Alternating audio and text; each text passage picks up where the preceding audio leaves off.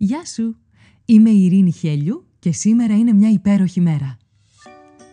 Με ένα νέο επεισόδιο κάθε πρωί ξεκινάμε τη μέρα μας μαζί και βρίσκουμε αυτό το κάτι που μπορεί να κάνει αυτή τη μέρα ξεχωριστή.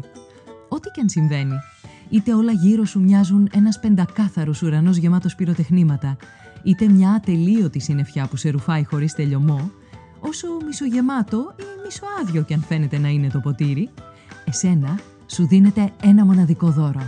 Η ευκαιρία να ζήσεις άλλη μια μέρα. Και αυτό από μόνο του κάνει αυτή τη μέρα μια υπέροχη μέρα. Κάνε subscribe για να μην χάνεις επεισόδιο. Φόρεσε τα γυαλιά της ευγνωμοσύνης και έλα να βρεις τη φωτεινή ματιά ακόμα και στην πιο σκοτεινή ημέρα. Ώστε να λες με κάθε καιρό «Σήμερα είναι μια υπέροχη μέρα». Καλημέρα, καλημέρα όλη μέρα. Είναι και σήμερα μια υπέροχη μέρα. Και είναι υπέροχη γιατί υπάρχει το μετρό. Επόμενη στάση, Σύνταγμα. Next station, Σύνταγμα. Ήταν ο Ιανουάριος του 2000 όταν πρωτοαντήχησε αυτή η φράση στα έγκατα της Αθηναϊκής γης. Και ναι, ναι, έφερε την πολυπόθητη αλλαγή στη μετακίνηση από και προς το κέντρο σε ό,τι αφορά στη διάρκειά της, τη συχνότητα των δρομολογίων και τη σταθερότητα. Σε αυτό το επεισόδιο επικεντρώνομαι στο μετρό της Αθήνας, αλλά από όπου και αν με ακούς, όπως εσείς Καρδάσια Θεσσαλονικής που σε λίγο θα έχετε και εσείς μετρό ή από οποιοδήποτε άλλο μέρος εντός και εκτός Ελλάδας, μπορείς να κάνεις τις αναγωγές και να φέρεις τις αντίστοιχες περιπτώσεις στο μυαλό σου. Σκεπτόμενοι σκεπτόμενος, το δικό σου μέρος, τη δική σου χώρα.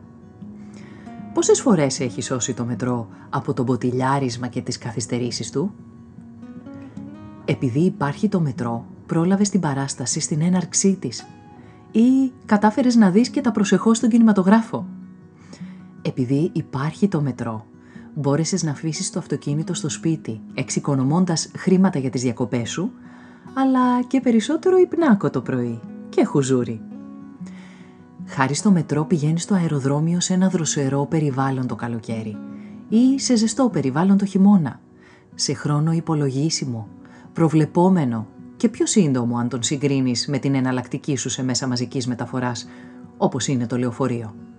Όταν χρησιμοποιείς το μετρό, έχεις τη δυνατότητα να διαβάσεις ένα όμορφο βιβλίο στη διαδρομή του, να ακούσεις μουσική, να κάνεις τις ασκήσεις για το φροντιστήριο. Και να δώσεις χρόνο σε σκέψεις που αφορούν σε θέματα της καθημερινότητας, όπως «Αλήθεια, τι να μαγειρέψω αύριο» Όταν επιλέγεις το μετρό, επιλέγεις ένα μέσο που ανακουφίζει την ατμόσφαιρα της Αττικής στην οποία ζεις, αν είσαι στην Αθήνα ή όταν την επισκέπτεσαι. Για παράδειγμα, με τη νέα γραμμή του μετρό, τη γραμμή νούμερο 4, υπολογίζεται ότι περίπου 53.000 αυτοκίνητα θα σταματήσουν να κυκλοφορούν στο λεκανοπέδιο. Όπως καταλαβαίνεις, ακόμα και αν χρησιμοποιείς αποκλειστικά αυτοκίνητο, χρωστάς πολλά στο μετρό και σε αυτούς που το χρησιμοποιούν. Γιατί αν όλοι αυτοί που κάνουν χρήση του μετρό ήταν στους δρόμους, πρώτον θα ζούσε σε ένα εξαιρετικά βεβαρημένο περιβάλλον και δεύτερον θα ήθελε το διπλάσιο χρόνο για να μετακινηθείς. Με την έλευση του μετρό προέκυψαν και όλοι αυτοί οι σταθμοί, οι εξαιρετικά καλέσθητοι. Σταθμοί που αποτελούν χώρους συγκεντρωμένων θησαυρών, είτε με την έκθεση καστικών έργων, είτε με τα αρχαιολογικά ευρήματα που εκτίθενται στο ευρύ κοινό θυμίζοντας σε σένα και όλους τους άλλους τη μακρά ιστορία της πόλης. Κι έτσι βρίσκεσαι σε επαφή συνέχεια με την ιστορία σου, ενώ σε μία απλή βόλτα με το παιδί σου, αυτά τα εκθέματα μπορεί να αποτελέσουν αφορμή για να ξεκινήσετε μία συζήτηση που αφορά στην ιστορία είτε στην τέχνη. Και όμως μαζί με το βασιλικό ποτίζεται και η γλάστρα που λέμε, ανακαινίστηκαν και προϋπάρχοντες σταθμοί που η χρήση τους δεν ήταν και η πιο ευχάριστη εμπειρία, όπως αυτός της ομόνιας. Σκέψου, απάντησε και πράξε. Έχεις κάποια ευχάριστη εμπειρία από χρήση του μετρό; Κάποια συνάντηση ίσως εκεί που δεν περίμενες; Ή κάτι περίεργο που συνέβη καθώς το χρησιμοποιούσες; Μοιράσου την. Αφήσε μήνυμα στο link που θα βρεις στην περιγραφή του επεισοδίου. Τι λες; Θα το κάνεις; Σήμερα που είναι μια υπέροχη μέρα;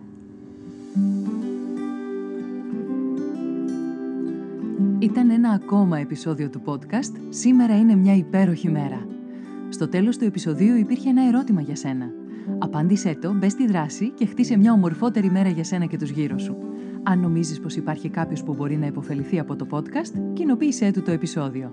Αν δεν το έχεις κάνει ήδη, μπες στην πλατφόρμα που ακούς το podcast, βάλε αστεράκι και άφησε το δικό σου σχόλιο. Με αυτό που κάνει τη σημερινή μέρα μια υπέροχη μέρα για σένα.